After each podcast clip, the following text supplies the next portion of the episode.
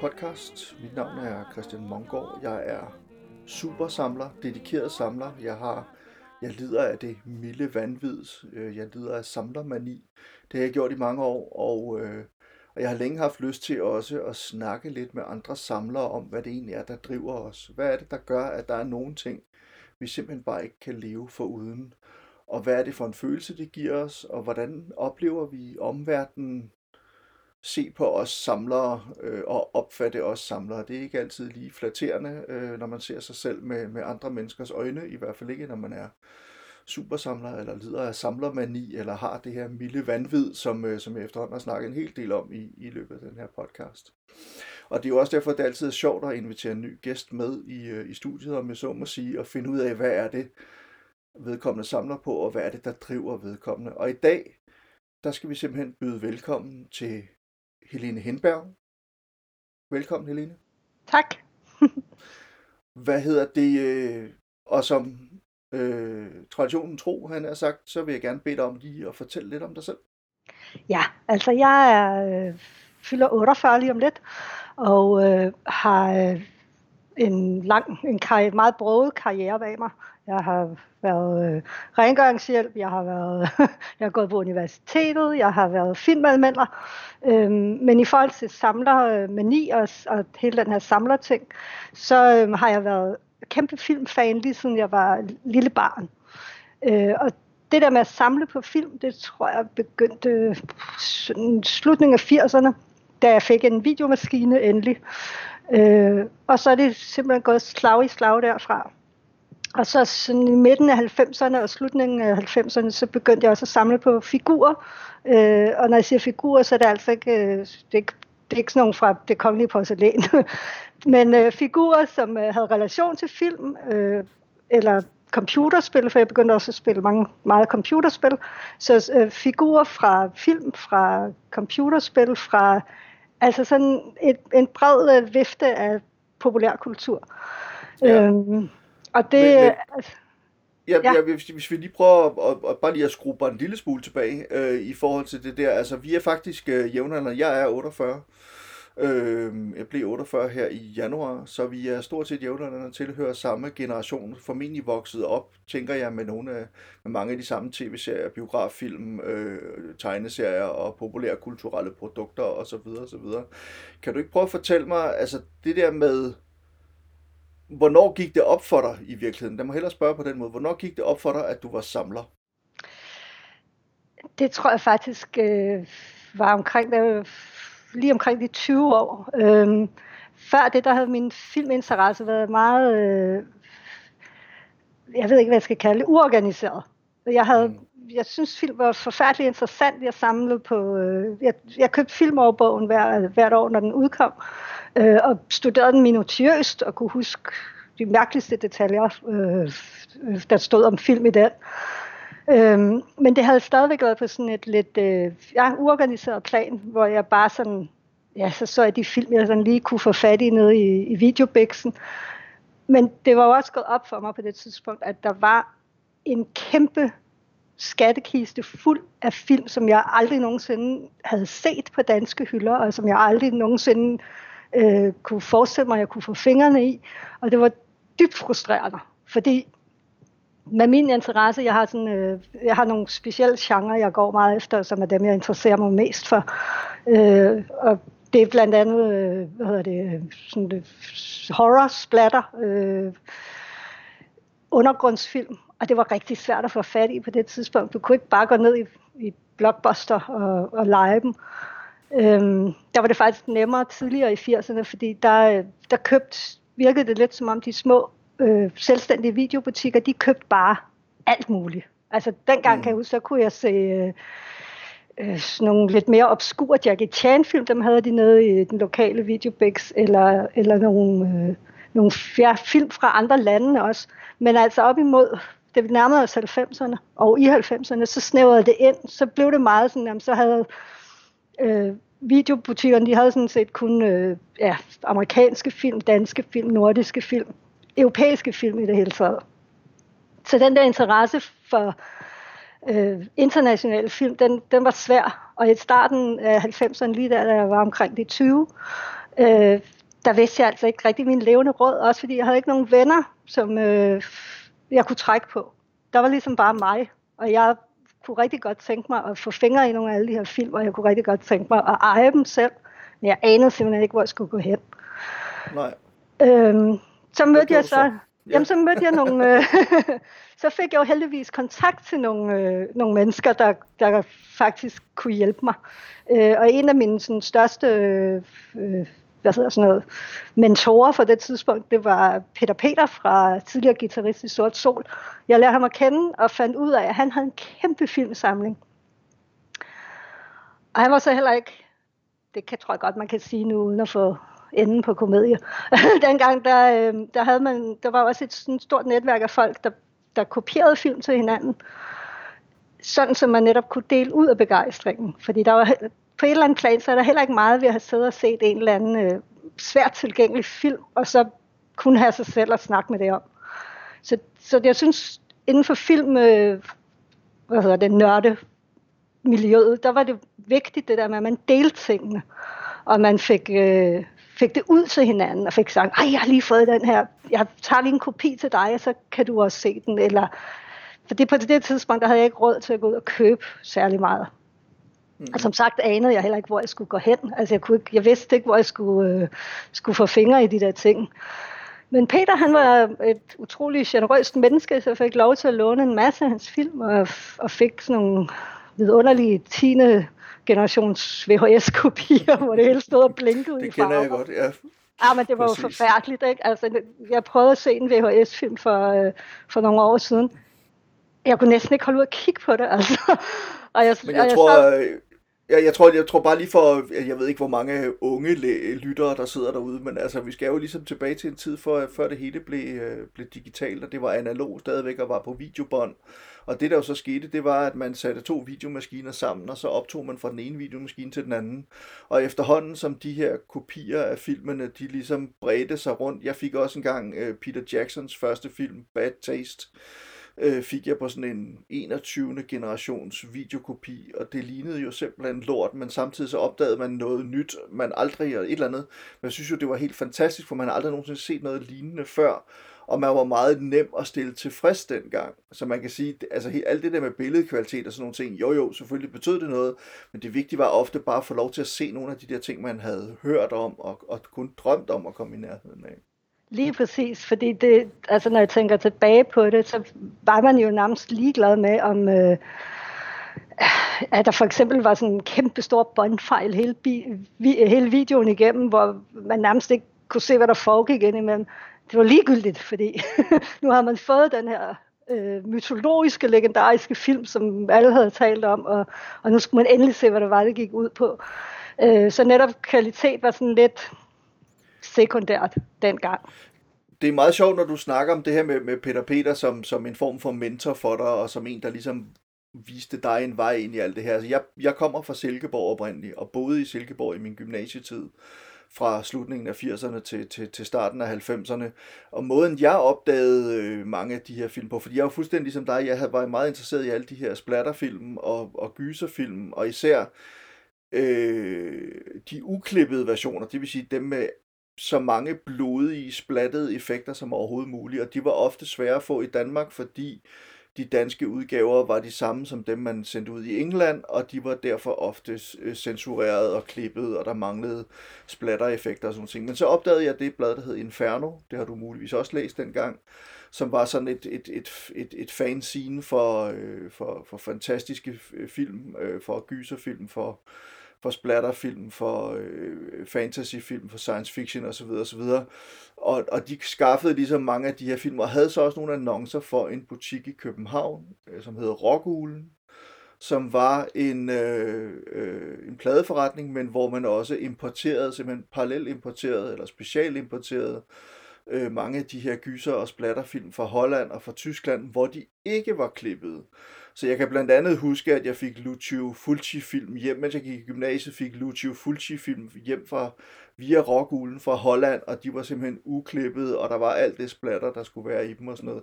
Men, men det der med at have en mentor, for mig, der var mentoren, det var øh, Inferno, og for dig var det Peter Peter, men det var meget skægt, fordi der var det der miljø dengang. Jeg tror også Peter Peter, jeg ved ikke om han var, han var ikke en del af Inferno, fordi Inferno havde ligesom sine rødder i Jylland et eller andet sted, men, men, øh, men der var jo ligesom en kreds af, af folk omkring det der Inferno, som, øh, som, som dyrkede det virkelig med stor øh, entusiasme og passion. Jo, og det er jo det der med, altså vi, man, Danmark er også så lille, så et eller andet sted, så øh, sådan nogle øh, med, folk med speciale interesser, de finder nok hurtigt sammen.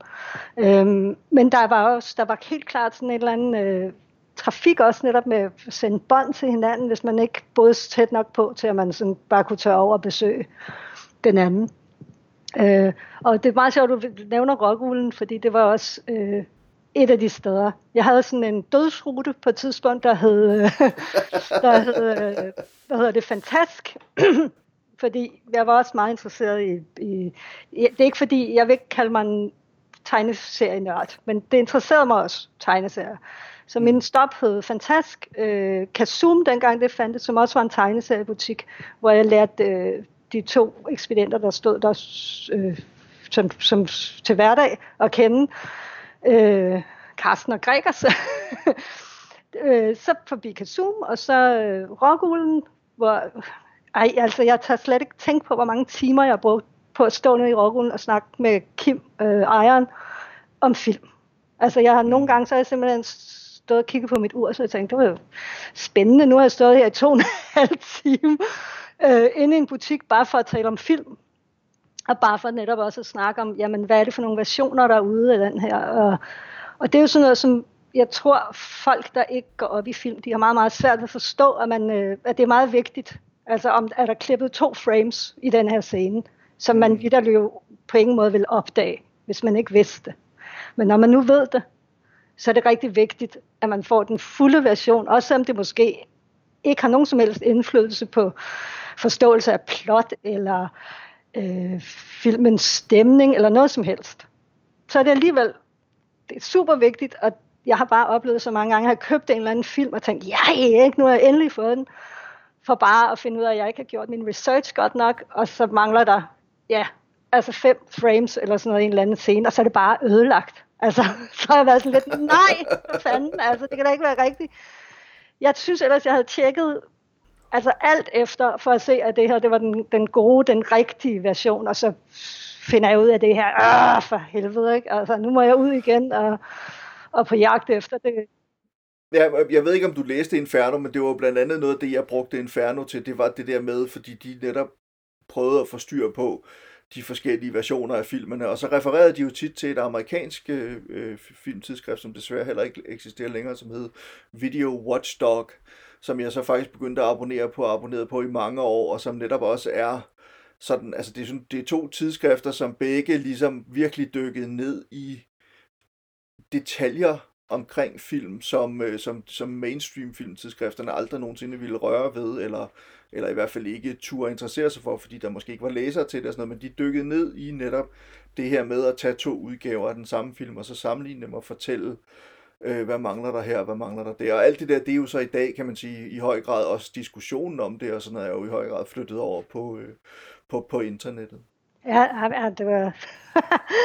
Nå, jeg husker simpelthen frustrationen så godt. Og nu, altså lige i forhold til fanzines, som øh, hvis folk ikke rigtig ved, hvad det er heller længere, så var det jo sådan nogle små øh, undergrundsmagasiner, øh, som handlede om, for mit vedkommende, dem jeg interesserede mig for, de handlede om film.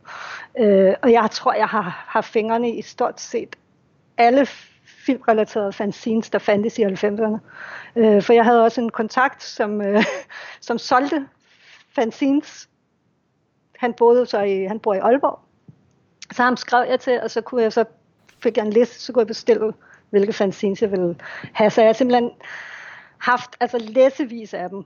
Og dem brugte jeg nemlig også som referenceramme og som, øh, som checkliste, netop i forhold til, mm. hvad er det for nogle versioner af en eller anden bestemt film, som, øh, som jeg skal have. Øh, det værste det er jo så, når man støder ind i de der situationer, hvor man siger, Den hollandske er måske, øh, der er alt blod med, til gengæld er der klippet i dialogen. så er der den italienske, der er mere sex med, men øh, til gengæld så er der klippet i blodet, og så videre, ikke? Og, og altså, det er nogle frygtelige dilemmaer nogle gange at stå i, øh, hvis ens finansielle midler ikke er sådan udtømmelige, så er man jo nødt til at vælge nogle gange og sige, jamen ja. altså, hvilken version er det så, der, der ligesom er vigtigst for mig? Og det kan jeg slet ikke have. Altså, jeg, jeg kan huske, Nå, at nej, nogle det gør gange, ondt. Ja, ja det, er for, det er forfærdeligt. Altså, og når, nogle gange, når jeg sad og kiggede i det der øh, øh, oversigt over film i fanzines, og, og læste om de der forskellige versioner, altså så var det, og, og det mest skrækkelige, det var så, når man fandt ud af, at den eneste komplette version af den her specifikke film, den var brasiliansk eller sådan noget, og kun udsendt i Brasilien, eller altså noget lignende, ikke? Ej, men det var jo slet ikke, hvordan skulle man have med det at gøre? ja, præcis. Det var så irriterende. Fortæl mig en gang, øh, du bliver så, altså du siger det var omkring, da du blev 20 år, at, at du sådan for alvor finder ud af, at du er samler. Øh, altså hvordan udvikler det sig så derefter? Hvad, hvad, hvad for en slags samler bliver du, om jeg så må sige? Altså er du sådan en, der går efter ja, du har jo så ligesom afgrænset det, du siger, det er meget horror og splatter for eksempel, du så har været virkelig interesseret i, så det er også det, du går efter og sådan nogle ting, men, men hvad er du for en samler? Er du afslappet? Er du, det, det lyder ikke sådan, det lyder som om du var meget dedikeret, vil jeg sige. men men øh, prøv at fortælle lidt om, hvad det var for en slags samler, det gik op for dig, du var. Altså jeg tror hurtigt, øh, at, at det gik op for mig, at jeg, øh, at det var meget, meget vigtigt for mig, det der med at, øh, at vide præcis, hvad det var, jeg ville have, og hvad jeg skulle gå efter. Øh, og hvordan jeg ligesom skulle netop lave udvælgelse i forhold til, hvad, og det, det er man bare nødt til hele tiden, synes jeg, som samler. Altså, fordi man, man kan jo ikke have råd til det hele, og man har heller ikke plads til det hele. Så man er nødt til at, at sige, hvad er vigtigst et eller andet mm. sted. Mm. Øhm, og det brugte jeg utrolig lang tid på. Og jeg brugte rigtig meget tid på øh, netop at sidde og, og gennembladre øh, alle mine øh, fanzines og tale med venner om, om, hvad havde de, og vidste de, hvor man kunne købe, og så videre, og så videre. Og så øh, vil jeg også sige, der i, i starten øh, af 90'erne, så begyndte der at komme flere sådan reelle udgivelser på VHS. Også, øh, altså så man ikke længere var henvist til at skulle have den der 12. generations kopi, der lignede et eller andet, der var løgn. Så kunne man faktisk gå ud og købe de her ting. Men problemet var jo også netop, som du også selv var lidt inde på, så øh, uh, var de der import VHS-film, de var tit altså vanvittigt dyre. Jeg kan huske, jeg begyndte at udvide min, øh, min interesse, så det ikke ligesom kun var splatter og horror, men, øh, men de genrer, jeg også begyndte at interessere mig meget for, det var Hongkong-film, øh, action og kung fu-film, øh, Øh, og så japanske film. Og jeg kan huske, at jeg var ude, og så fandt jeg, øh, Takeshi Kitano havde udgivet øh, en trilogi, kan man godt kalde det, selvom de ikke som sådan hænger sammen på tre film. Violent Cop, øh, Sonatine og Boiling Point. De kostede altså en herregård. jeg mener, jeg købte den nede i læsedisken, som jo også så kom med på dødsruten på et tidspunkt, fordi de solgte også film, og, og de havde også ekspedienter, der gik utrolig meget op i det, som man kunne Præcis.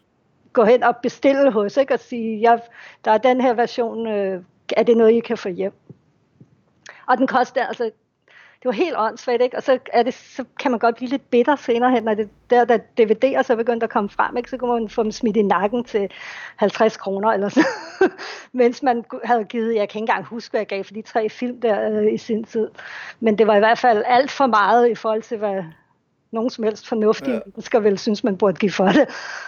Men, men det er ret interessant, hvordan det marked har udviklet sig, fordi selv, altså bare en almindelig VHS var ret dyr dengang, og nogle gange, så øh, hvis den lige var kommet ud på VHS, så kunne den være virkelig, virkelig dyr.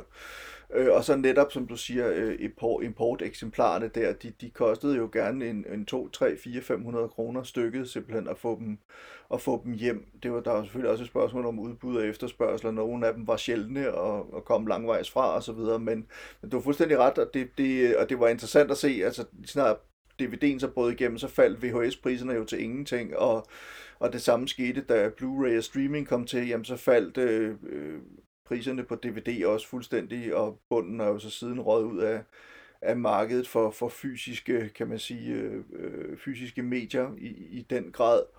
Men det er, også, det er også interessant, fordi det er jo en, en form for øh, filmarkeologi, som man slet ikke er nødt til at bedrive i dag, kan man sige, fordi alt i gåseøjne, stort set alt er tilgængeligt ikke nødvendigvis på streamingtjenester og sådan noget, men netop på en eller anden form for hjemmevideo, eller hvis man er til den slags, kan man også godt ude i de lidt mørkere afkroge af internettet finde ting, som, som man ellers aldrig nogensinde tidligere har kunne få fat i på nogen som helst fysiske medier og sådan noget. Og det er jo, det er jo simpelthen ret vildt, hvad der egentlig kan lade sig gøre at få fat i i dag, netop også hvis man har nogle gode kontakter på den anden side af jorden, eller er medlem af nogle Facebook-grupper, hvor, hvor folk de øh, deler tips og film og alt muligt andet.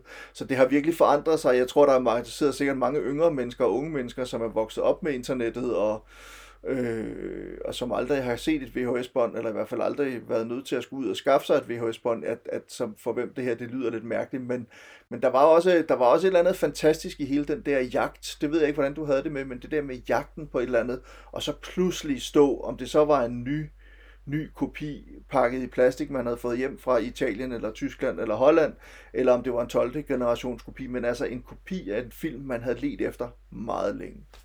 Ja, men lige præcis. Og nu øh, prøver jeg lige at komme tilbage til dit spørgsmål om, hvilken slags samler jeg var.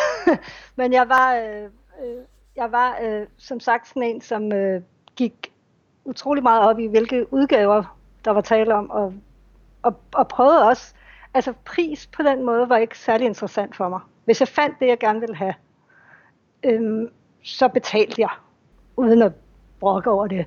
Og det var, det var ikke, jeg brugte for eksempel ikke 100 år på at finde den billigste udgave af den udgave, jeg gerne ville have. Det var, det var jeg ligeglad med. Altså hvis, hvis jeg havde let rigtig meget efter noget, og så fandt jeg det, og så er det bare penge op af lommen. Altså, der, der begyndte jeg ikke sådan at tænke, at jeg skal finde ud af, om der er nogen, der sælger den 10 kroner billigere et eller andet sted. Så, så penge i forbindelse med samlermani har aldrig... Øh, har ikke været så vigtigt for mig. Altså det var selvfølgelig vigtigt i, i og med, at man er nødt til at have nogen, ellers kan man ikke købe de der ting.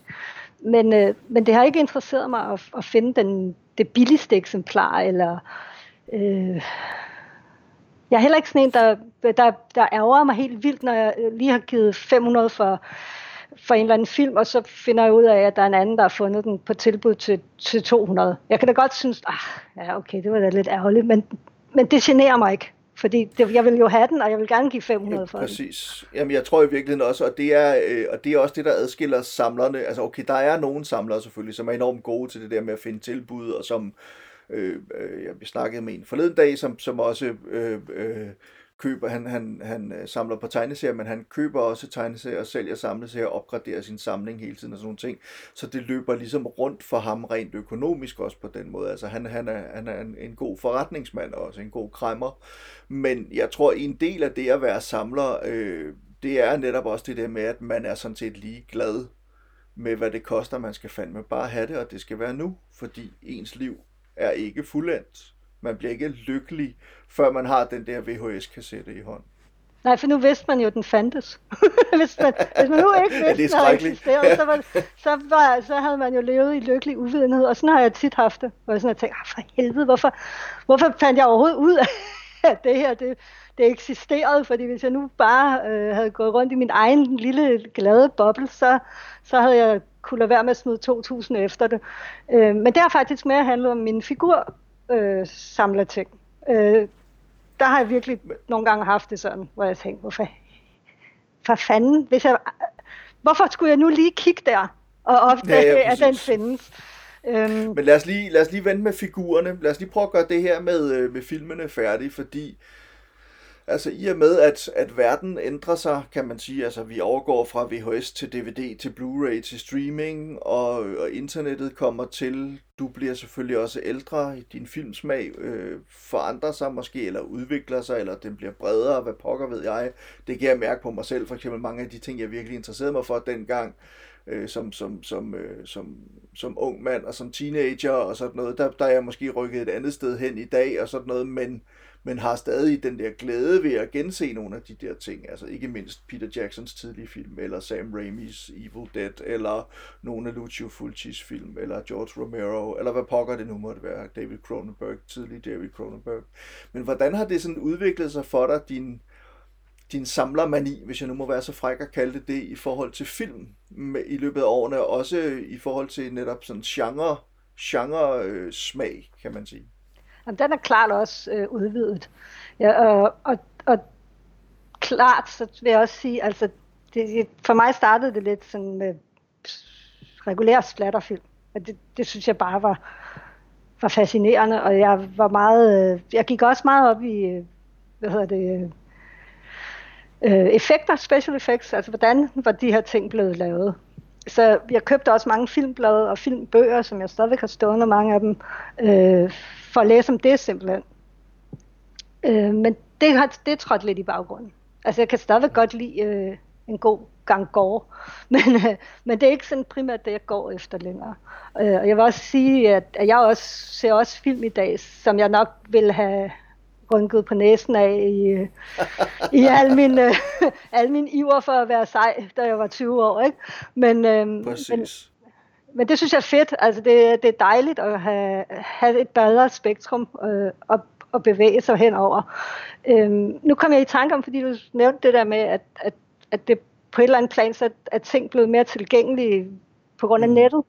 Men der er også en anden, der er faktisk en modsatrettet tendens, jeg synes er, er, er lidt sjov, og det er, at øh, nu har jeg, øh, i parentes bemærket, så har jeg, hvad hedder det, har jeg oprettet og admin i en øh, filmgruppe på Facebook, og der snakker vi nogle gange om, at, øh, at faktisk så er der på nogle områder i hvert fald sværere i dag, fordi hvis en eller anden film ikke er blevet op, overført til, til det digitale medie, jamen så er den simpelthen off the face of the earth. Altså det er virkelig, så, så ved folk, så ved vi ikke, hvor vi skal finde den. Altså hvis, hvis den ikke er blevet overført til, til det digitale medie, jamen så, hvor pokker den så henne? Altså, mm. øh, er lidt et problem. Også fordi netop, som, som du nævnte før, så er øh, markedet for, for de øh, fysiske medier er på vej er for nedadgående, og har selvfølgelig været det længe.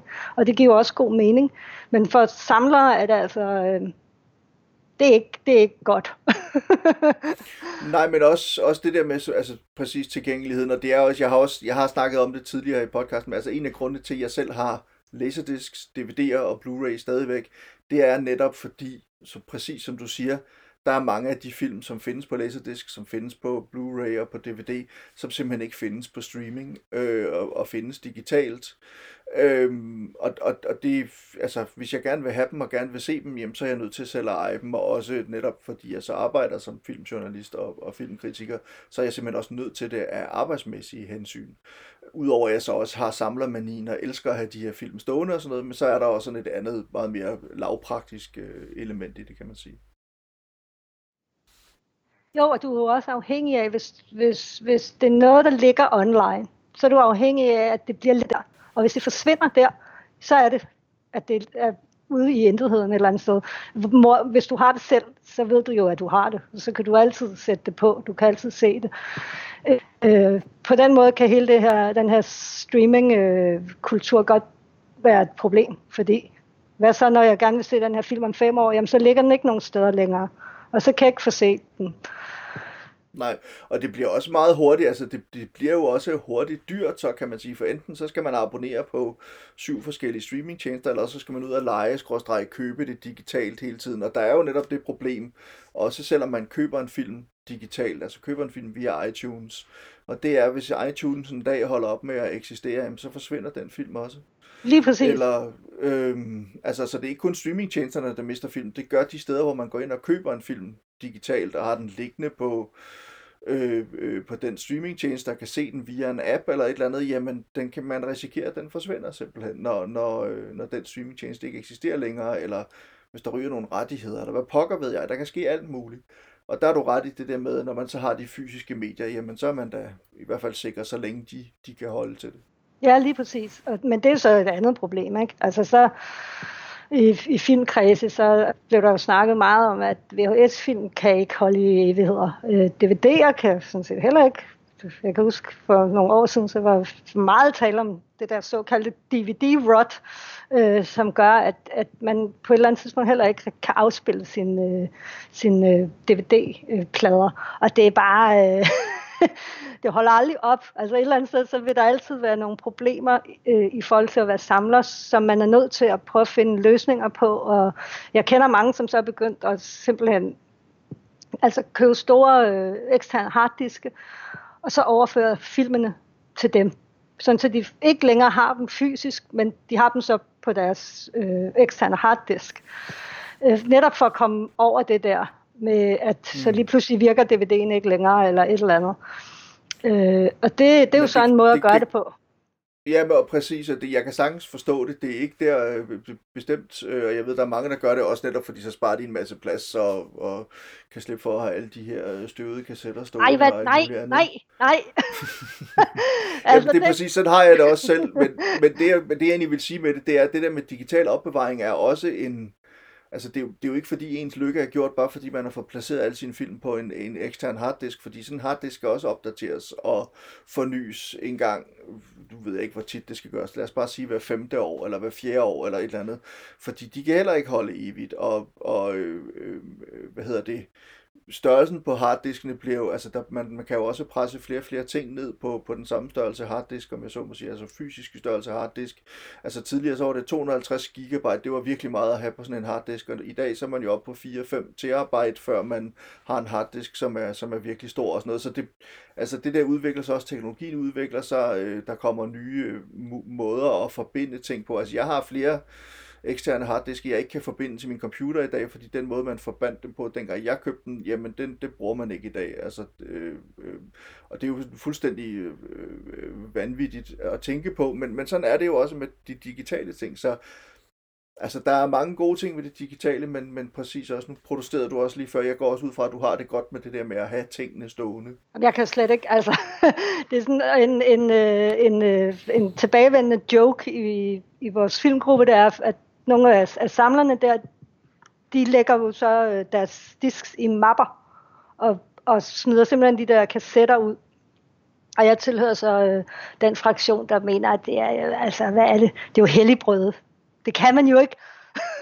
hvad søren er det for en måde at, at samle på? Du kan ikke, altså, det er jo en del af, af selve filmen, det er jo, at der er et cover, og ja, det, altså, men det er selvfølgelig alt sammen i, øh, altså, i, i, i sjov og, og øh, kærlig, kærlig tone og sådan noget. Men jeg, jeg kan ikke forstå det. Altså, jeg, jeg synes, øh, det vil gøre ondt på mig at skulle smide de der kassetter ud, og så måske endda altså horror of horrors klip coveret til, så det passer til en eller anden plastiklomme. Jeg kan slet ikke have det. Altså, øh, men sådan, altså, og igen, det, sådan er vi jo så forskellige, og den måde, vi, øh, vi, vi opfatter det, vi samler på, kan være helt utroligt forskelligt også. Hvad er det ved det, der er vigtigt? For mig er det vigtigt det der med at have det fysisk i hænderne og kunne, kunne se det, og at det ligesom er intakt. Altså, jeg vil for eksempel mm. synes, at det var helt øh, utænkeligt for mig at begynde at klippe i et cover for eksempel, eller,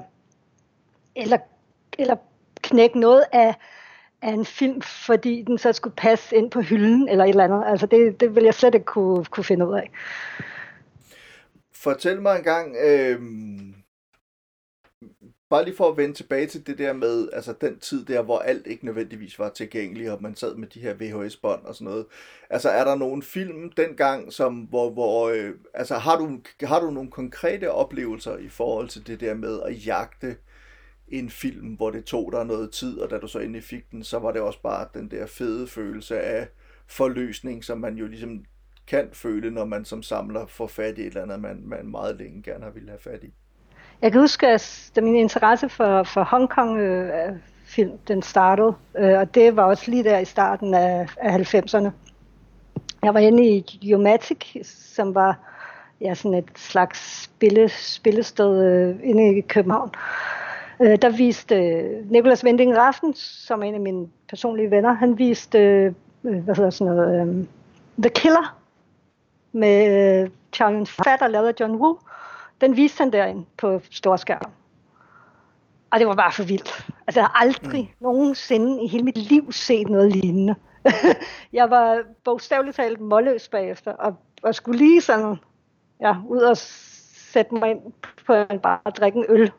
Sådan lige falde ned og tænke, hvad, hvad er det, hvad var det, jeg lige så? Og, og så gik jagten ind på Hongkong film. Og det var delme svært dengang, fordi mm så var man nemlig nødt til at, altså, øh, dengang, altså, jeg kunne i hvert fald ikke, jeg havde ikke nogen kontakter til at købe noget direkte fra Hongkong dengang. Så det var noget med, at de her film, de skulle ud på et eller andet europæisk øh, distributionsselskab. Øh, og så skulle man vente på, hvornår de gjorde det, og så var der igen det der problem med, at der var så mange lande, der klippede i deres, øh, i deres udgaver. Så man skulle også finde ud af, hvil, hvor, og igen netop go-to-landet, dengang det var tit Holland. Så jeg kan huske, ja. at øh, jeg fandt Hardboiled, som også er en John Woo-film med Chow Yun-fat, den fandt jeg i, øh, det har nok været Rockhulen, øh, til altså et eller andet åndssvagt beløb, ikke? 500 kroner eller sådan noget. Øh, og det var sådan en hollandsk udgave, en hollandsk import. Og det var bare, ja, der var den jo ikke. Altså, mm. og, og dengang havde jeg jo ikke særlig mange penge. Men der var altså ikke noget at gøre. Så må man jo spise havregrød de næste to uger. Øh, for den skulle man altså have. Og jeg var sådan lidt, det var jo ikke sådan en film, men så stod der fem eksemplarer der den nede hos Rockulen. Han havde en. Og hvis man så var heldig, hvis man så var uheldig ikke at få den, så kunne man måske være heldig, at han kunne bestille en til. Men det var jo ikke sådan et lager af de der film. Man var virkelig, når man først så den, så måtte man bare sætte den væk. Så, øhm, så, så de tidlige Hongkong-film der, det var, det var virkelig nogle trofæer, man kunne tage med hjem i uh, triumf, når man sådan havde fået dem. uh, og lige sådan lidt den der trilogi, jeg, jeg talte om før, som blev udgivet på, um, jeg tror det var Tartan Video, uh, de der tre uh, Takeshi Kitano-film. Ja. ja. Og det var også fantastisk, altså da jeg fandt dem. Uh, fordi det var igen nogle film, jeg mere havde læst om, og jeg havde ikke set dem endnu. Jeg havde bare læst om, at de skulle, de skulle være øh, noget helt specielt og sådan noget. Øh, så dengang, der, der købte jeg også langt mere, eller det var en del af det, synes jeg, at være samler, det var at købe film, man aldrig havde set. Og der, kunne man, der var det jo ligegyldigt netop, om de så kostede 500 kroner, fordi man var simpelthen nødt til at have det. Altså det var, det var enestående, så det var bare nu, ikke? Og det, det ved jeg, at folk kan have svært at sætte sig ind i. Jamen, du ved jo ikke engang, den er god. Nej, men det er jo lige meget. Efterhånden, som, øh, altså, som du selv du snakker om det der med, at din, din filmsmag jo selvfølgelig også øh, øh udviklede sig med tiden, og det blev nemmere at få fat i tingene og sådan noget. Hvordan udviklede din samlertrang sig så, om jeg så må sige, fordi tingene er jo også blevet billigere og billigere med tiden, og, og, og hvor der var en gang, hvor det var svært at få fat i billige VHS'er, så blev det jo meget hurtigere, i hvert fald med, med altså skiftet fra VHS til, til, til DVD, det gik ret stærkt, og det der også skete, det var faktisk, at DVD'erne faldt forholdsvis hurtigt i pris. Altså, de, de kostede meget lige når de kom frem. Altså, jeg kan huske, at jeg købte i øvrigt også nede i laserdisken uh, Woody Allen's Everyone Says I Love You, som er fra filmen er fra 97. Jeg har nok købt den i 98, 99 eller sådan noget, hvor jeg min første DVD er faktisk fra 98. Og den holder stadigvæk, øh, om jeg så må sige, man kan stadig se, hvad der er på den, og sådan noget uden, uden problemer. Men jeg købte så Everyone Says I Love You, jeg tror, den kostede 250 kroner, eller sådan noget den stil, øh, på DVD dengang, hvilket er fuldstændig utænkeligt, at noget ville koste det i dag, en enkelt film.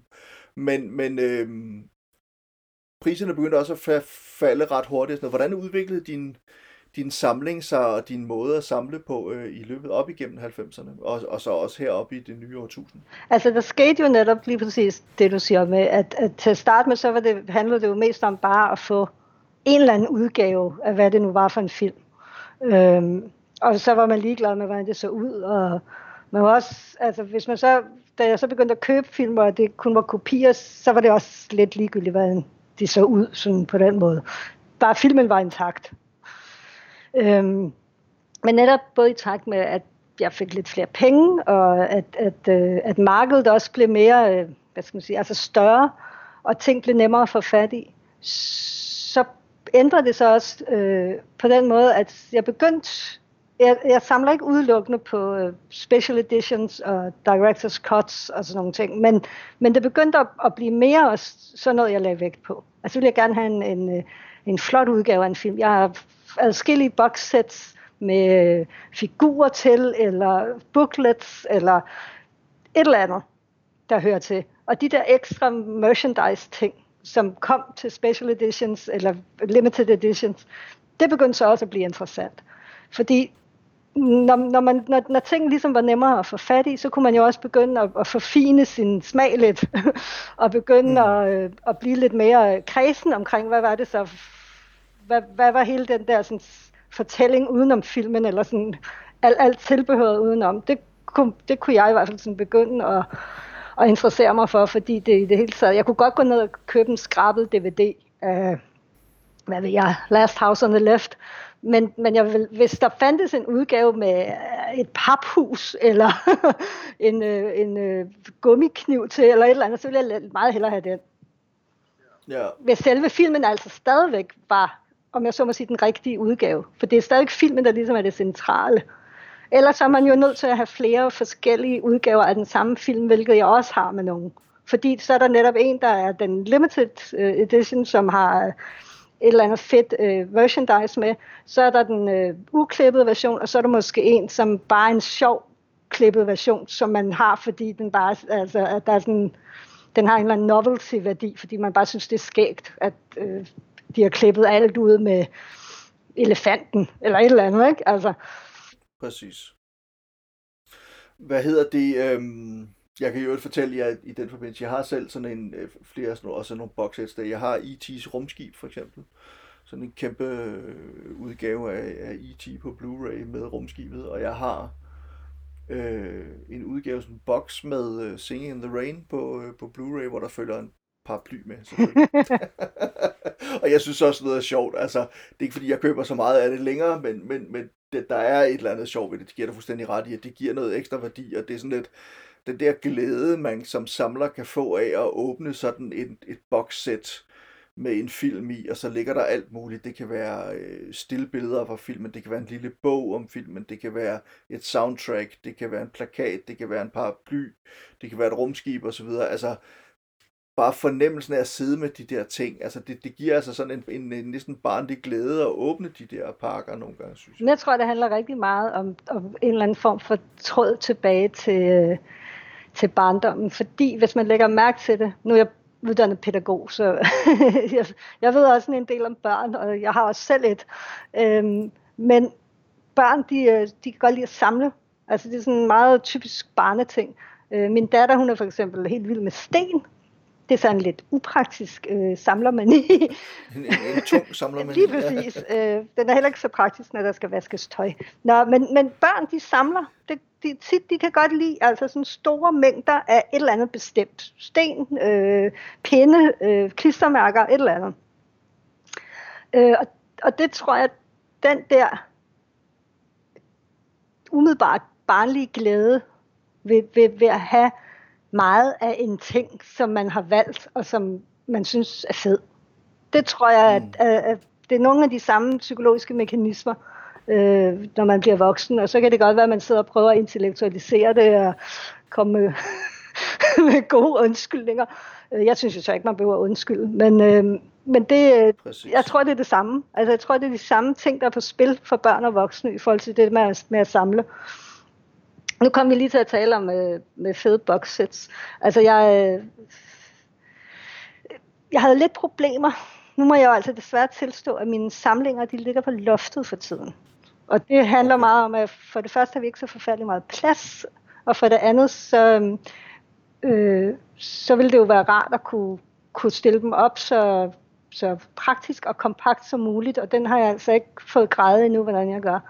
Men det er svært med de der boxsets, det var det, jeg ville sige. I forhold til netop opbevaring, og hvordan... Øh, fordi for mig så er det vigtigt, at jeg kan komme til tingene. Det kan man så sige, det er sådan lidt morsomt nu, når det hele ligger på loftet. Men, men når jeg har tingene nede, og har, har, skal have dem i min lejlighed, så vil jeg også kunne komme til dem. Altså jeg vil gerne kunne have tage de der ting frem og kigge på dem og sådan noget. Og det er fandme svært. Altså hvis man har de der kæmpe bokssæt, der fylder en halv væg og øh, er knudret, fordi det er, sådan nogle, det, er jo ikke, det er jo ikke sådan nogle pæne firkantede kasser. Det er jo tit sådan de der ekstra ting, der hører med. Ikke? Det er jo sådan noget, altså det, hvordan fanden skal man lige få det sat op på en god måde? Og det har jeg haft mange problemer med i årenes løb. Altså, hvordan søren det, det sådan bliver sat op på den mest praktiske måde, så jeg både kan komme til det, men, men så det heller ikke altså, kommer til at fylde det hele. Mm. Hvad hedder det? Øh, ja, men det er fuldstændig rigtigt, og, og, og, og en stor del af tilfredsstillelsen ved at være samler er netop at være omgivet af sin samling. Altså det, det, det er øh, at, have, at, at kunne se på den og røre ved den og bruge den og sådan nogle ting. Altså i, i hvert fald sådan er det for mig som samler, tror jeg også, det er for, for mange andre, og det lyder også som om det er sådan for dig. Så det, jeg tænker lidt, at det må også være enormt utilfredsstillende netop at have det hele stående på loftet øh, pakket ned. Det er meget irriterende, altså fordi øh, ja. det er så sket her øh, ja, efter min datters fødsel. Øh, hun er 8 år i dag. Så det har, det har været på loftet i lang tid. Men altså, øh, jeg har hele tiden den der følelse af, at det, det er jo kun midlertidigt, for det skal jo ned. Jeg skal jo jeg skal være omgivet af det, for det har jeg været øh, altid tidligere. Altså, jeg har altid haft, haft tingene fremme, fordi det netop har været essentielt for værdien af det, det er, at jeg kan mærke det, jeg kan se det, og jeg kan lige sådan gå forbi, og så kan jeg sige, åh oh, ja, jeg har jo den, den har jeg næsten helt glemt, åh, oh, den skal jeg lige have frem og sidde ved, ved bordet, og sådan få pakket det lidt ud, og sådan, ej, den er sgu også fed, ikke? Og så ned i kassen igen, og så op på hylden. Øh, mm. Og jeg tror, øh, jeg tror, der er mange, der har virkelig svært ved at sætte sig ind i det, fordi det virker jo også lidt, øh, altså det virker sådan lidt småskørt et eller andet sted, at, at have noget, men den, det har jo ikke nogen praktisk funktion. Du, du kan jo ikke sådan bruge det til noget. Det er bare noget, du, du, du har, så tager du det frem, og så kan du sidde og, og glæde dig over det, ikke? og tænke, åh, hvor var det fedt, at jeg fik den, øh, lige præcis den her, og, og så måske også tænke tilbage på, hvis den har en sjov historie i forhold til, hvordan man anskaffede den. Øh, og det er en kæmpe stor tilfredsstillelse. Og det tror jeg, folk, der ikke samler, har rigtig svært ved at sætte sig ind i, og det kan jeg egentlig også sagtens forstå. Fordi altså, når man kigger på det udefra, så virker det, det virker sgu da sådan lidt, øh, lidt tosset.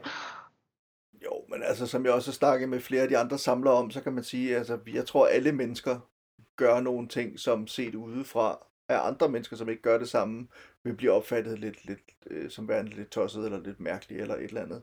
Og så kan man sige, øh, vores mani eller vores mærkelige vaner, de manifesterer sig så i, øh, i, i det her med at samle og sådan nogle ting. Og det, det, øh, jeg synes bestemt heller ikke, der er noget galt i det, og det er heller ikke noget, man skal skamme sig over på nogen måde. Man skal jo heller ikke at skjule det over for andre. Tværtimod, jeg er sgu stolt af at være samler og have de store samlinger, jeg har. Og jeg kan også mærke på folk, når, man, når de kommer på besøg og ser, hvad jeg egentlig har stående og sådan noget. Altså, der er der nogen, der nok ryster lidt på hovedet af det og synes, det er fjollet eller mærkeligt. Jeg tror langt de fleste synes, det alligevel det er sgu lidt fedt og lidt, øh, øh, altså, lidt spændende. Ikke? Ja, lige præcis. Altså, det er i hvert fald også sådan, jeg har, har oplevet det fra folk. Selvom de måske ikke forstår det som sådan, så er der øh, simpelthen der, der er et eller andet øh, vildt ved at komme ind i et, et rum, ikke, som er beklædt med film og figurer på alle vægge det, det tror jeg, de fleste synes er netop er interessant og, eller fascinerende. Ja, præcis. Og jeg kan kun sige Marie Kondo, go home. Ikke? Jeg kunne godt lige tænke mig at spørge dig, fordi nu snakker du selv om det her med, altså, at, at, at vi er nærmest samlere af natur, som du var lidt inde på det der, altså i forhold til børn samler også meget, og derfor når vi selv samler som voksne, jamen så er det sådan et eller andet nærmest tilbagevenden til det der med, at gå og samle og, samle og sådan noget som barn, hvor man så måske samlede på sten eller pinde, eller havde de mærkeligste ting i lommerne og i, ta- i sin skoletaske og så videre, så det kan jeg også huske på mig selv. Altså, man havde jo sådan nogle små æsker med skatte i, som var alt muligt ubrugelig skrammel, som man jo dengang synes var noget af det mest fantastiske i, i hele verden. Og i dag så er det så en anden måde, man samler på mere organiseret, og tingene har en, en større reel værdi og sådan noget, men det følelsesmæssige, psykologiske aspekt er det jo nok i virkeligheden det samme. Kan du prøve at tale lidt om, altså i forhold til,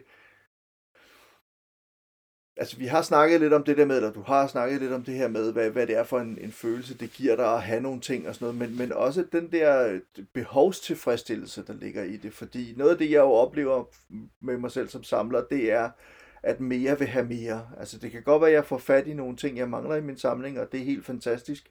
Men når jeg så har nyt det øjeblik, den time, de to timer, de to dage, de tre uger, whatever, så skal jeg have noget nyt, fordi sulten er der hele tiden. Har du også den sult?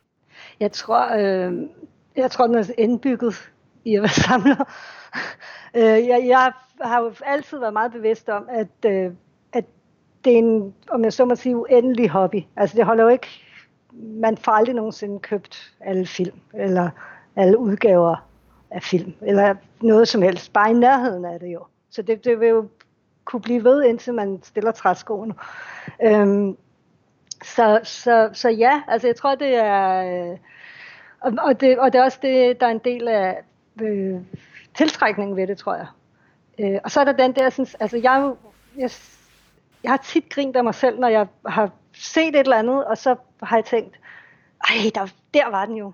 For fanden, altså den er, den er, den er nødt til at have. Øh, og så er min, sådan, mit voksne over-jeg har jo så kommet ind og sagt, ah, man prøver nu lige at høre her. Ikke? Altså, der er også lige nogle regninger, der skal betales, og der er dit og datter, og det er virkelig dumt. Det er virkelig mm. dumt at kaste 1.500 kroner efter det der. Ikke? Du kan få x antal tomater og pakker pasta for det. Ikke? Men, øh, men så går jeg, kan jeg gå hjem, og så kan jeg sådan sidde der og slås lidt med mig selv indvendigt. Ikke? Ah, bøh, skal, bøh, bøh, bøh, og sove på det. Og måske endda sove på det to dage. Og så hvis jeg så en sjælden gang får overtalt mig selv til at lade være, så er det sådan en underlig sådan bittersød fornemmelse, fordi mit, mit voksne over jeg, som sagt, er sådan stolt af mig. Jeg siger, det var godt. Nu var du da trods alt lidt fornuftig. Øh, men samlerdelen øh, siger, nej, for, for helvede, altså nu er du gået glip af den der, det, måske kommer den aldrig nogensinde til salg igen. Det var, så, det var, den, øh, det var once in a lifetime, nu er du bare slut, du kommer aldrig til at eje den.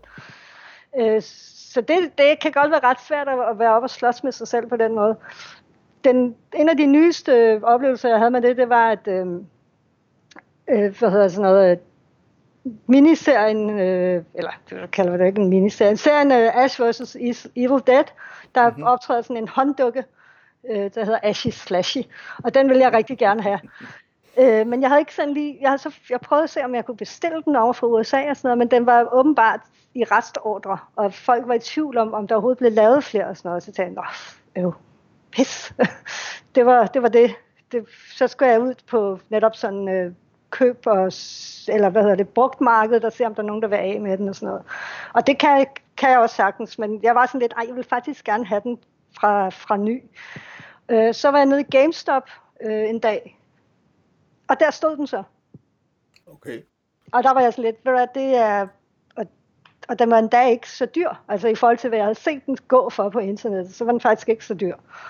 Øhm, og der var, gik jeg ud af butikken med min gode ven Jakob, som altså er en endnu mere vanvittig samler, end jeg er.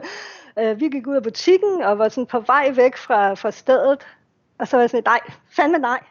Øh, det, det er jeg nødt til at købe den. Tilbage, og så fik jeg den med. Og så, altså jeg havde det så godt, da jeg kom hjem. Det var bare sådan, ja, det var det rigtige at gøre. Præcis. Fordi øh, igen, øh, så har jeg fundet ud af senere, altså man kan godt skaffe den nu igen, men, men det er alligevel altså nogle år siden det der. Så det var sådan lidt, altså, jeg, jeg, øh, jeg var ikke sikker på, at jeg ville kunne, kunne få fat i sådan en der igen fra ny.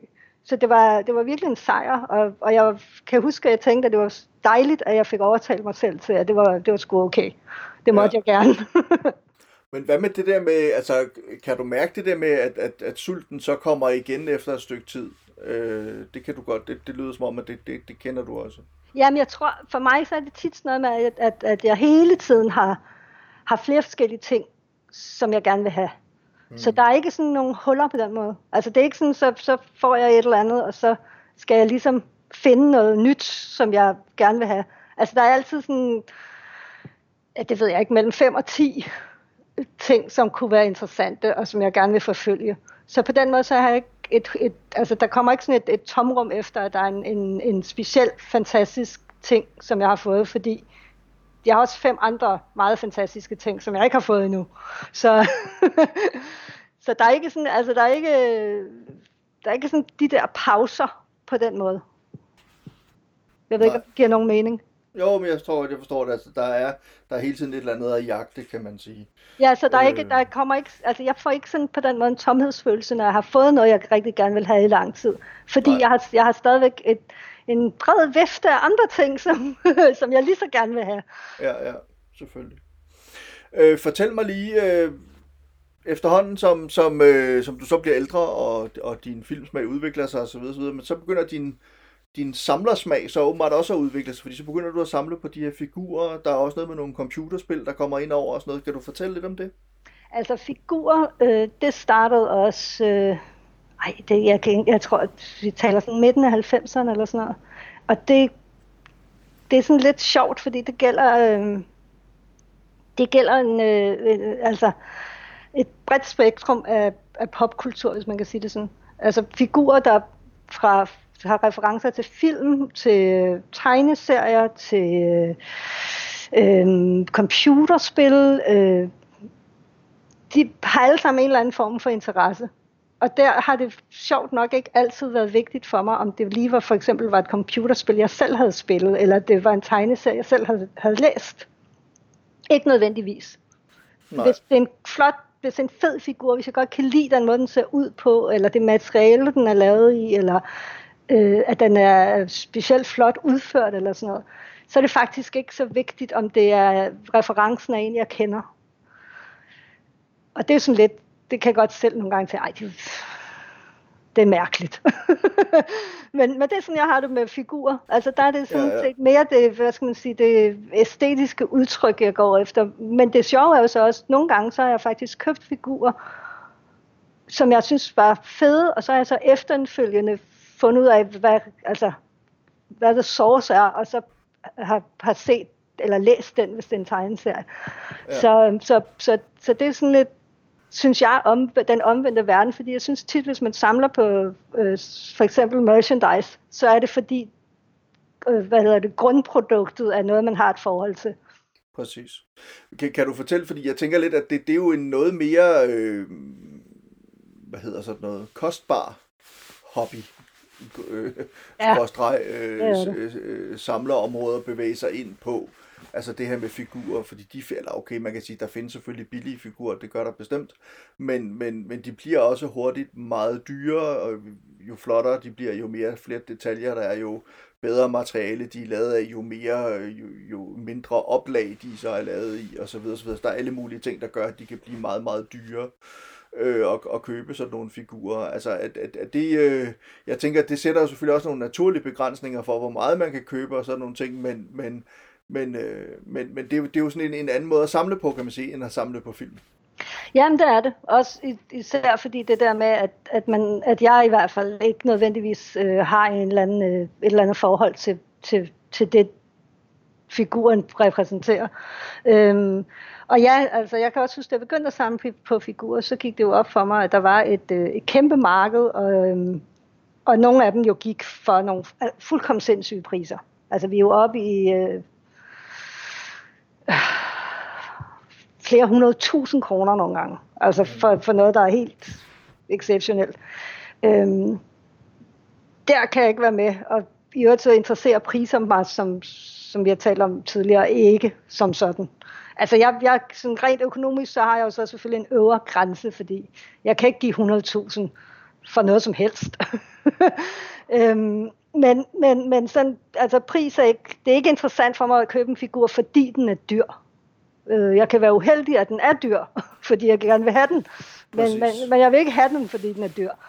Øhm, men jeg fandt ud af, at, øh, at på et tidspunkt så, så, samlede jeg meget på Final Fantasy-figurer, som er øh, sådan en japansk spilserie. Øh, og da de begyndte at komme ud, så var de altså også ret dyre. Og i det hele taget så er Bandai dem, der øh, laver de her figurer, de er kendt for at lave kvalitet, og de er generelt, altså gennemsnitsprisen er ret høj. Ja. Så da jeg begyndte på det, så fandt jeg jo også ud af, at nogle af de figurer, jeg gerne ville have, de tilhørte en, øh, hvad hedder sådan noget, det hedder ikke en kollektion. Hvad hedder det? Et, et batch, som ikke, var, ja. ikke blev lavet mere, og som okay. var måske to år gammelt. Øh, så man kunne ikke få det i nogle butikker heller længere, så var det ud på eBay, og så prøve at finde de her figurer. Og der var jeg sådan lidt, jeg var sådan øh, ret grøn med det der. Jeg havde ikke sådan prøvet nethandlen øh, mellem private før, så jeg var lidt nervøs. Jeg tænkte, shit, altså, hvordan kan man nu være sikker på, at, det, at man ikke bliver snydt, så vandet driver, eller et eller andet. Præcis. Men, men jeg fandt jo hurtigt ud af, at det var okay. Altså, jeg har ikke været ude for noget, øh, noget for, uh, ubehageligt i den forbindelse. Der, det hele har, har, kør, har kørt øh, som det skulle. Så jeg fandt jo frem til nogle af de her, og der kunne jeg se, For jeg har fundet ud af, hvad de der figurer kostede, dengang de var i butikkerne. Altså, der var nogle af dem, de var jo stedet til det firdobbelte, da jeg så skulle ud og have dem. Og det kunne jeg da godt blive ret irriteret over. Men det er altså vilkårene, når man er samler, så Præcis. det kan man jo ikke bestemme selv, desværre. nej, nej, det er jo det. Øhm, og derfor kan man sige, at et af de gode råd at give til samlere derude, det er, at hvis man har mulighed for det, så slå til, hvis man falder over et eller andet, man gerne vil have. Øh, fordi det der med at vente, det kan nogle gange godt gå hen og blive en ret dyr affære. Jeg vil så sige en anden øh, ting, som jeg også ligesom udleder lidt af det du, øh, det, du siger i forhold til at samle, det er, man skal samle på det, man synes er fedt. Man skal ikke samle på noget, fordi man tror, det får en værdi senere hen. Nej, nej, nej. Altså det er hvad det, det, folk må selvfølgelig selv om det. Men, men det synes jeg ikke er... Øh, altså det er ikke et udgangspunkt, jeg kan forstå faktisk. Øhm, det er det samme med, at jeg har ikke solgt noget som helst af, af det, jeg har i mine samlinger. Jeg kan finde på at give det væk, hvis jeg kender nogen, øh, som går lige så meget op i det, som jeg selv gør. Sådan lidt det der princip med, at hvis jeg får et godt hjem, så, så vil jeg gerne, øh, så, så kan jeg godt overtales. Men øh, jeg, jeg sælger det ikke, øh, og det gør jeg ikke, fordi det har ikke noget med monetær værdi at gøre.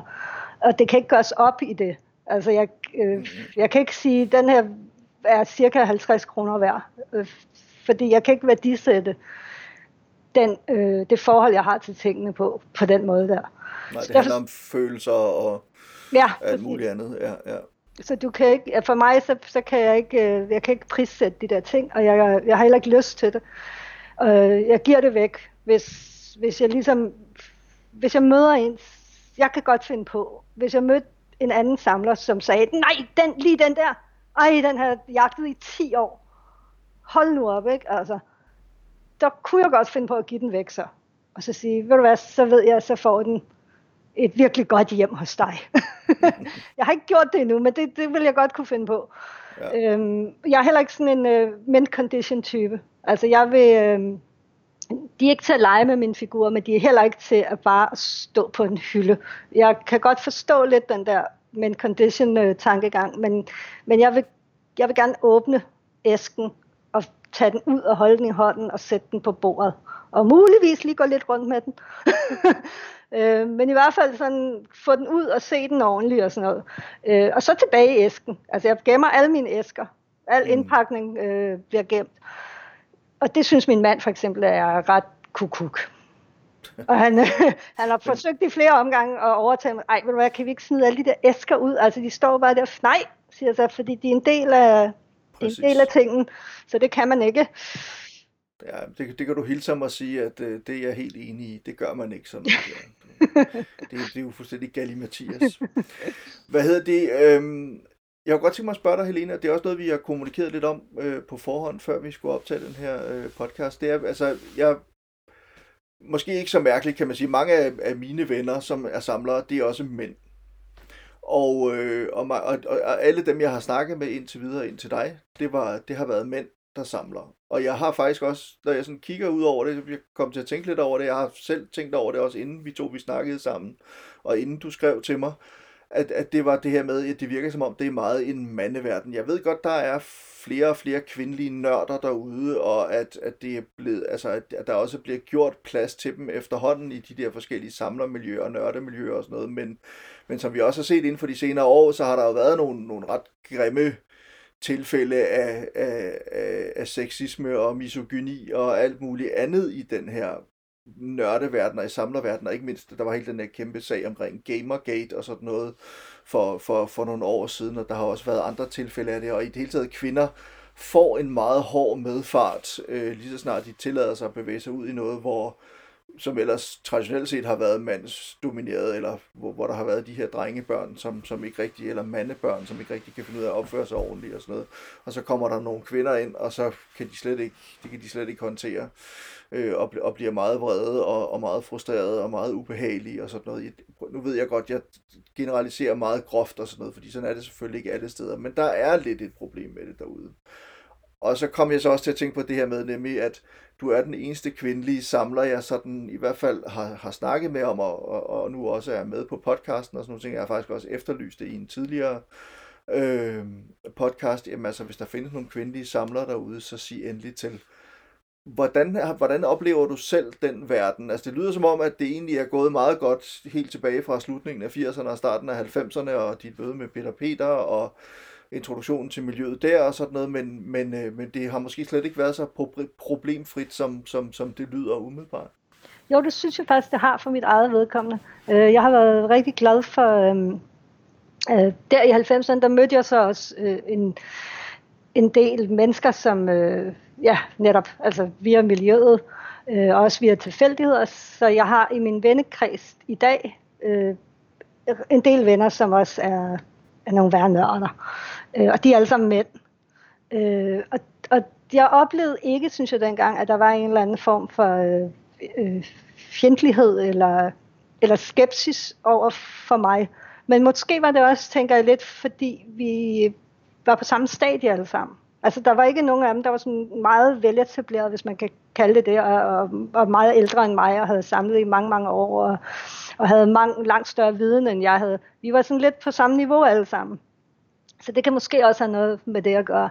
Men jeg ved jo så, efter øh, i tidens løb har jeg jo både læst og også øh, talt med folk, der har givet mig indtryk af, at det er ikke så nemt for alle kvinder.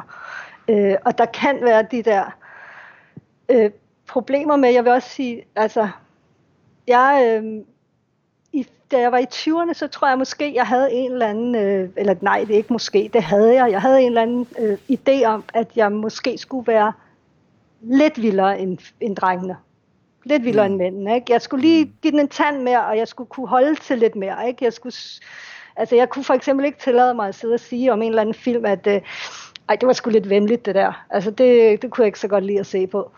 Det, og det var ikke, fordi der var nogen, der sagde det til mig. Øh, men, men det var bare en, en fornemmelse. Det var en fornemmelse af, at, at, at så ville jeg jo ikke være sej nok. Og det er noget, jeg øh, efterfølgende er stødt ind i i alle mulige forskellige sammenhænge. Der er et eller andet problem med, at kvinder de skal øh, hvad hedder sådan noget, overkompensere for ja. overhovedet at blive taget seriøst. Øh, og for overhovedet at, at, at, blive anerkendt i, gud, det er faktisk noget, du ved noget om, eller det er noget, du er god til, eller det er noget, du, øh, du, du har noget at bidrage med. Øh, og der tror jeg, at det er en uheldig alliance mellem ja, ens egne ens egne idéer om, hvad omverdenen forventer, øh, og så også omverdenens rent faktiske forventninger. Mm. Fordi det er jo ikke noget, der er nogen, der nødvendigvis står og siger øh, til nej. Nej. Eller, og det er heller ikke noget, man måske gør sig selv helt klart. Det tror jeg ikke, jeg gjorde i 20'erne. Altså det, som jeg husker det, var det ikke, fordi det var noget, jeg øh, tænkte bevidst over på den måde. Men det gik der op for mig efterhånden. At, at jeg følte lidt, at jeg var nødt til at, at være lidt mere ekstrem end mændene for overhovedet at, at komme igennem, ikke? Og, og for at kunne have noget at, at, at bidrage med og at byde ind med. Jeg tror, at, at øh, det kan jeg sagtens se, og, og det, øh, jeg, jeg, jeg tror, at det, der er sket heroppe i, i altså indtil nu, øh, også med internettets fremkomst og sådan noget, det er også, at det er blevet nemmere at finde sin stamme, om jeg så må sige, finde sit fællesskab på tværs af landegrænser og kulturer og sprog og alt muligt andet, netop takket være internettet. Også takket være, at, at nørdekulturen, populærkulturen fylder så meget i dag, som den gør. Den fylder jo meget mere i, også i, altså det at de store de store film i biograferne i dag, de store mainstream film i biograferne i dag, er jo tegneseriefilmatiseringer.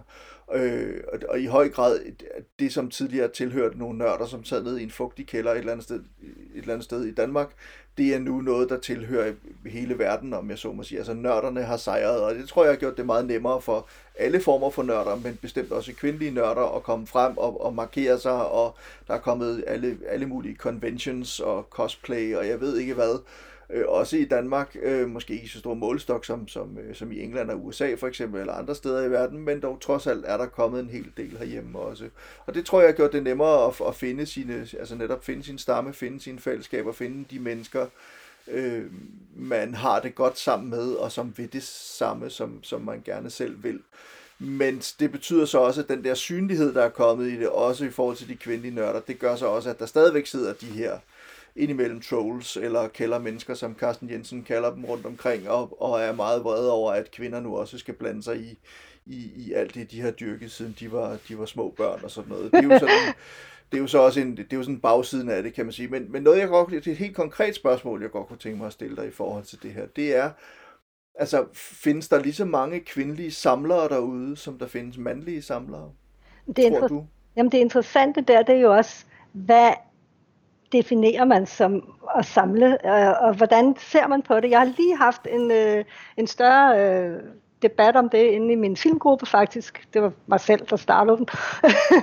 Fordi jeg synes, øh, jeg kom til at tænke over, at det var dybt interessant. For eksempel nu det her filmsamleri, øh, øh, figursamleri, øh, det er jo det er mandsdomineret, det kommer man bare ikke udenom. Øh, derfor er det jo også på en eller anden måde sådan lidt cool.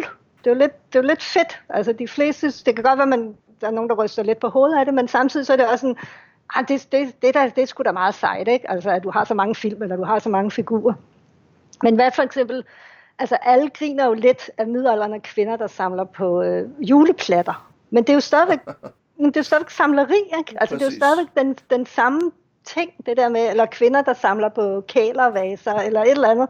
Og, og, og det bliver jo ikke taget alvorligt på den måde. Det er jo ikke noget, som... Øh, og hvis der bliver lavet små indslag om det på tv eller udsendelser, så er min opfattelse i hvert fald, at det er lidt udstillende. Det er lidt sådan, ha ha ha, ikke? Se nu pinden, den, gamle øh, pebermø der, ikke? Som, øh, som går meget op i sin porcelænsfigur fra det kongelige eller sådan noget. Ikke? Altså det er ikke, men, men, men for hende er det jo lige så vigtigt, som vores splatterfilm er for os. Ikke? Så et eller andet sted, så har jeg tænkt meget over, hvordan kan det være, at der er nogle former for samlermani, som har en højere status end andre. Det er noget mærkeligt noget. Jamen, jeg tror, du har fuldstændig ret, og jeg har også selv gjort mig skyldig i det, det skal jeg gerne indrømme, men ja, efterhånden, som jeg, men jeg kan også mærke, at efterhånden, som jeg har udviklet mig som samler, efterhånden, som jeg er blevet ældre og sådan noget, så kan jeg jo sagtens se, at den måde, jeg samler på, det er jo bare en, en udvikling eller en anden, altså det er jo præcis det samme som folk, der samler på frimærker, som samler på mønter, som samler på glansbilleder, som samler på kapsler, som samler på øh, tændstikæsker, plastikposer eller porcelænsstatuetter fra det kongelige, den kongelige porcelænsfabrik, som du også snakker om. Altså det, det er jo præcis det samme, og det, det er nok nogle af de samme behov, vi har. Det er noget af den samme mani, det er noget af den samme ting, der bliver tilfredsstillet, eller vi leder efter på en eller anden måde i, i, i, i den her måde at samle på. Men jeg tror, en af grundene til, at der ligesom i dag i gåseøjne er en rigtig måde og en forkert måde at samle på, hvis man kan sige det så groft eller så firkantet, så tror jeg, det handler om netop det her med, at populærkulturen fylder så utrolig meget i vores verden lige nu. Altså, at nørderne har vundet, øh, at øh, øh, det der engang var noget mærkeligt noget, som hørte til inde i Fantask, det nu er op på, på biografladerne i selv de største biografer, og at selv vores mødre og bedste mødre ved godt, hvem Iron Man og Spider-Man er, og sådan nogle ting. Det gjorde de ikke for 20 år siden. Så derfor så tror jeg, at, at simpelthen bare samlerkulturen har bevæget sig fra et sted, hvor det der med at samle på øh, porcelæns, øh, eller ja, porcelænsplatter, eller hvad pokker det nu har været, øh, øh, var måske i orden for 20, 30, 40, 50 år siden, jamen så har det så udviklet sig til, at i dag er det bare nogle andre ting, som ligesom er fremme i forhold til det her med at samle, eller er blevet moderne. Og, og så er der så også nogen, der rynker på næsen af det. Men du har fuldstændig ret, og jeg skal da også gerne indrømme, altså i forhold til den her podcast, jeg synes da det sjoveste, det er at sidde og snakke med sådan nogen som dig, eller folk, der samler på bøger, hvilket jeg også selv gør, eller som samler på Lego, hvilket jeg også selv gør, eller som samler på, hvad fanden det nu end er, jeg samler på. Øh, det synes jeg da klart er sjovest, men, men jeg har også en, en idé om, at den skal bredes lidt mere ud, den her. Øh, blandt andet skal jeg i kontakt med en mand, som, øh, som samler på, på, på elovler. og det, hvilket jeg selv synes lyder fuldstændig vanvittigt. Men igen, altså, han synes sikkert også, det er vanvittigt, det jeg sidder og laver. Så i virkeligheden så handler det også om, og det, det er nok også noget af det, jeg, jeg tror, som er en lektie i forhold til alt det her med at samle, det er at prøve at være åben og fordomsfri i forhold til det, fordi vi er sgu alle sammen bare underlige, og vi ligegyldigt, hvad fanden vi så end samler på. Der er også nogen, der bare samler på oplevelser. Der er nogen, der samler på venner. Der er nogen, der samler på kaffeaftaler. Hvad pokker ved jeg? Det kan jo være hvad som helst. Jeg tror, vi alle sammen er samlere på en eller anden måde, men vi har bare den der tendens til at se, at hvis vi synes noget er overdrevet, eller hold op, hvor har han mange film stående derhjemme, eller hvor har hun mange mærkelige øh, øh Final Fantasy-figurer øh, øh, figurer stående derhjemme. at så synes man, det bliver mærkeligt, fordi det ikke er noget, man sådan interessemæssigt man selv kan relatere sig til. Præcis. Altså jeg havde, jeg, jeg arvede sådan en stor porcelænsfalk fra min mor, øh, og den, altså den havde jeg jo ikke nogen interesse i at beholde, så jeg tænkte, den kan jeg lige så godt sælge. Jeg havde bare altså, jeg havde nul idé om, hvad porcelæn koster. Øh, så jeg gik ind i sådan en køb-salg-gruppe for porcelæn på Facebook, og så startede jeg ud med, det var sådan en, hvor man auktionerer Altså, okay. så startede jeg med at sige 250 kroner. Og så var jeg så, så heldig, at der var nogle rigtig søde mennesker derinde, der skrev til mig og sagde, det er, helt, det er fuldstændig vanvittigt. Altså, du skal starte på mindst 2.000. Så var jeg sådan, Åh, ja. for en eller anden porcelænsfalk, nå ja, okay. Altså, den sluttede simpelthen på 6.000 kroner. Hold da. Jeg var altså himmelfalden. Men igen, da jeg så ligesom havde tykket lidt på det, ikke? fordi min umiddelbare reaktion, det var jo sådan, hvad fanden øh, giver 6.000 kroner for et eller andet porcelænsdims. Øh, men da jeg sådan lige havde tænkt lidt over det, så var det jo netop, jamen det er jo det samme, altså. Du sidder ikke og løfter et øjenbryn, når du kigger ud på nettet, på eBay eller et eller andet sted, ikke? Øh, og så ser du, at der er en Star Wars-figur, der koster øh, 10.000. Altså det er jo ikke fordi, jo, du synes, det er dyrt, men du sidder ikke og tænker, at det er jo fuldstændig idiotisk. For det kan du jo godt sætte dig ind i. Så ja. det er fuldstændig det samme et eller andet sted. Ikke? Øh, det er, der er bare en forskel i status. Og det kunne vi sikkert snakke op og ned stolper om, hvordan, øh, hvorfor det er sådan. Men, øh... Jeg, jeg tror også, og jeg tror stadigvæk, at populære kulturelle samlinger faktisk stadigvæk har en lidt lavere status, end for eksempel, hvis du var kunstsamler eller møbelsamler. Altså samler man på designklassikere, eller køber man øh, dyre malerier hos Bruno Rasmussen, eller øh, Sotheby's eller et eller andet den stil. Altså jeg tror stadig, den del af verden formentlig stadig ser ned på øh, Øh, i gåsøjne vores del af verden. Altså jeg tror bestemt, der er sådan et hierarki, men det er også alt efter, hvor man står henne. Og jeg tror, at, at det der netop er sket, fordi populærkulturen fylder så meget, også i vores mainstream-kultur i dag, jamen så øh, øh, får de her ting også en større værdi, eller man bevæger sig lidt op og ned i hierarkiet, alt efter hvor, øh, hvilket hvilken tid man lever i, og hvad det er for mennesker, der interesserer sig for det og sådan noget. Ikke? Så i virkeligheden så tror jeg, det, det handler også meget om mode, og det handler også meget om, hvad man traditionelt set fra sådan parnasset, kan man sige, øh, spidsen af samfundet har set på som værende øh, reelt og, og ikke reelt. Altså jeg tror igen, meget af det her, det er jo også blevet demokratiseret i kraft af internettet, og det vil sige, at, at hvor det tidligere måske har været svært at samle på noget, eller få hvad skal vi sige, ørenlyd i forhold til det, man samlede på at møde andre ligesindede og sådan noget, jamen så kan man lige pludselig møde et, altså så, så er det ikke lige pludselig kun to mennesker i Danmark, men øh, 200 eller 2000 eller 200.000 mennesker i hele verden, som har den her hobby, har den her samlermani og samler på de samme ting. Og det gør så også noget for anseelsen, kan man sige, eller for synligheden og for hierarkiet og så videre, så videre, så videre. Ja, og så tror jeg også, det handler om, øh, hvordan øh, Altså man kan jo kapitalisere på det. Du kan jo, du kan jo tjene, og, og det tror jeg altså desværre, vil jeg så sige, ikke? også har noget at skulle have sagt. Netop for eksempel i forhold til sådan en, en, et kæmpe maskineri som MCU, øh, altså Marvel øh, Cinematic Universe, ikke? Altså det er jo en massiv maskine, der simpelthen øh, spytter, om jeg så må sige, nørderi ud. Øh, og det er jo øh, vil jeg, altså uden at vide så meget om det, så tænker jeg, at det er med, virkelig med velberåd hu. Altså det er nogle mennesker, der ved, hvad de laver. Øh, og derfor tænker jeg også, at netop hele den der sådan populær kulturs øh, nørde ting er blevet så stor, fordi de store selskaber har opdaget, at det kan man tjene penge på. Det er en, det er en god forretning. Øh, og det, altså for sådan en uh, antikapitalist som mig, så kan det godt være en, uh, et dilemma. men det er jo også, ja, men det, og det forstår jeg sagtens, og det der jo også sker, det er, at når man begynder at kunne tjene penge på noget, så kommer pengefolkene også ind i det. Altså ikke kun i forhold til Marvel og Disney, som ejer Marvel, men også investorerne og sådan noget, som kommer ind i det og siger, hov, det er sgu interessant det her. Nu vil jeg til at opkøbe original tegneseriekunst, øh, som har med Doctor Strange eller med Avengers at gøre, eller også vil jeg til at købe de her figurer. Lige snart de kommer på markedet, de her møgdyre figurer, så køber jeg lige tre af dem og investerer i dem på den måde. Altså det er jo også med til at, at puste markedet op og, og, og skabe en eller anden form for boble, som man så kan spekulere over, om den på et eller andet tidspunkt kommer til at briste, og det hele finder et normalt leje igen. Men, men der er ingen tvivl om, at du er fuldstændig ret.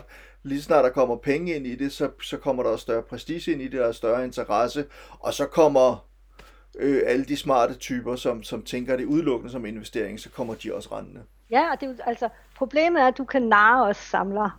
det er forfærdeligt, fordi et eller andet sted, så jeg har talt for eksempel der med min øh, tidligere nævnte ven Jakob om, øh, om, at man er en sokker for det der lort. Det er så irriterende. Altså, man ved godt måske, at det her selskab har siddet og, og og, og tænkt i, at de har lavet tre forskellige udgaver af, af den her figur, og den tredje er en øh, begrænset, et begrænset parti, og de har så lige ændret en lille bitte smule ved lillefingeren på figuren, og det er det, der er forskellen. Ikke?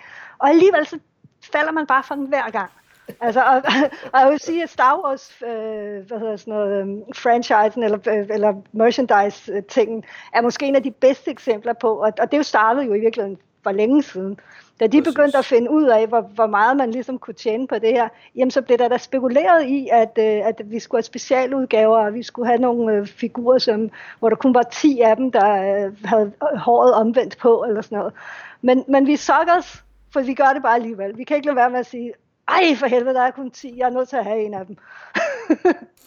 altså jeg har lige øh, i dag, var der en god ven, der sendte en sms til mig med øh, et link til noget Taschen, halløj, det her tyske bogforlag, som udgiver de vildeste luksusudgaver af bøger. Og der er som regel sådan en, en billig udgave, så er der en halvdyr udgave, og så er der en røvdyr udgave af de her bøger.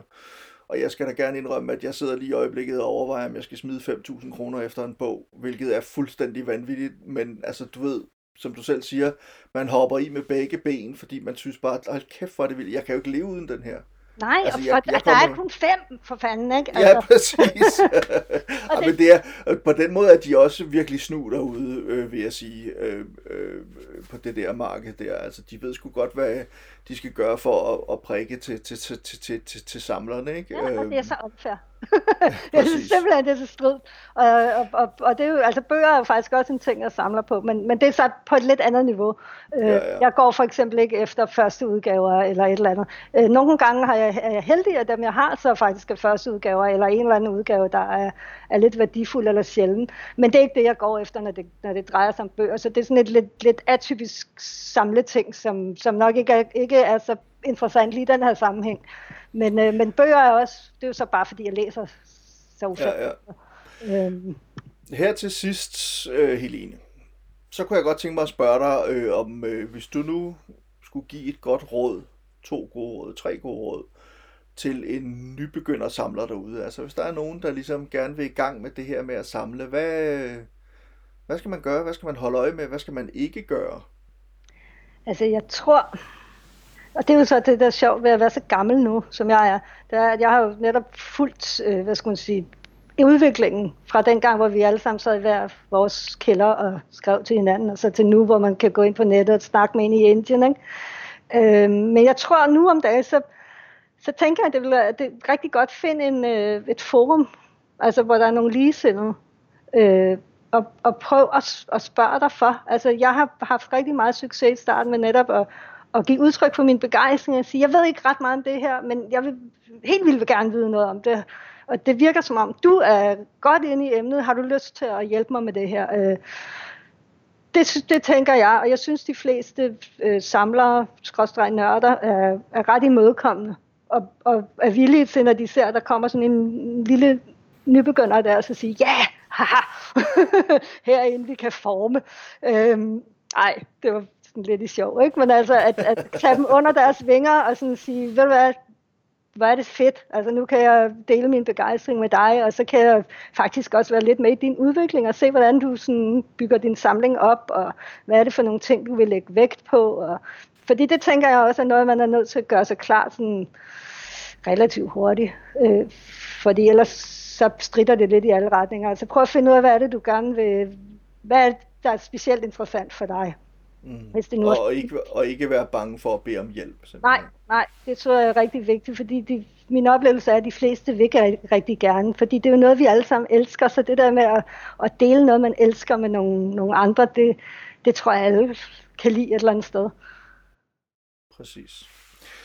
Jamen, Helene Hindberg, jeg tror simpelthen, jeg vil sige tak. Tak fordi du gerne ville være med. Jamen, øh, det var rigtig hyggeligt at, at få lov at være med. Og så øh, vil jeg også sige tak til jer, der lyttede derude, og øh, gerne komme med endnu en gang en opfordring til, at hvis der findes nogle kvindelige samlere, helst inden for det populære kulturelle felt, jeg må sige, det er ikke fordi, jeg vil udelukke nogen, men det er simpelthen fordi, det er der min egen store interesse og skråstreg også viden ligger.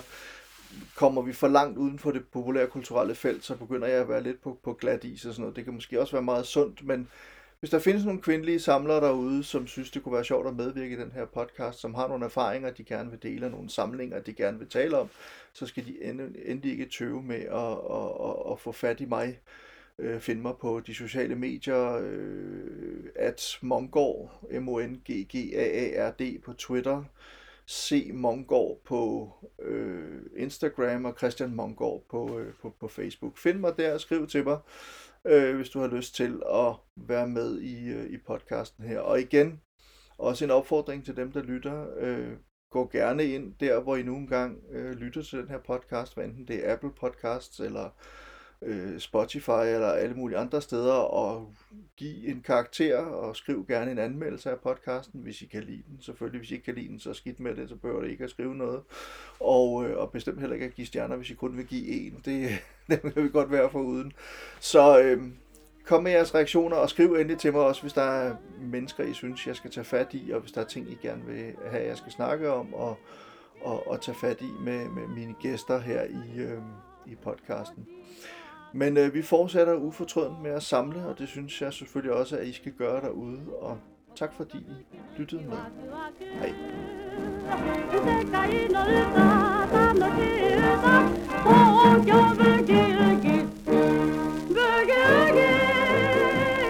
世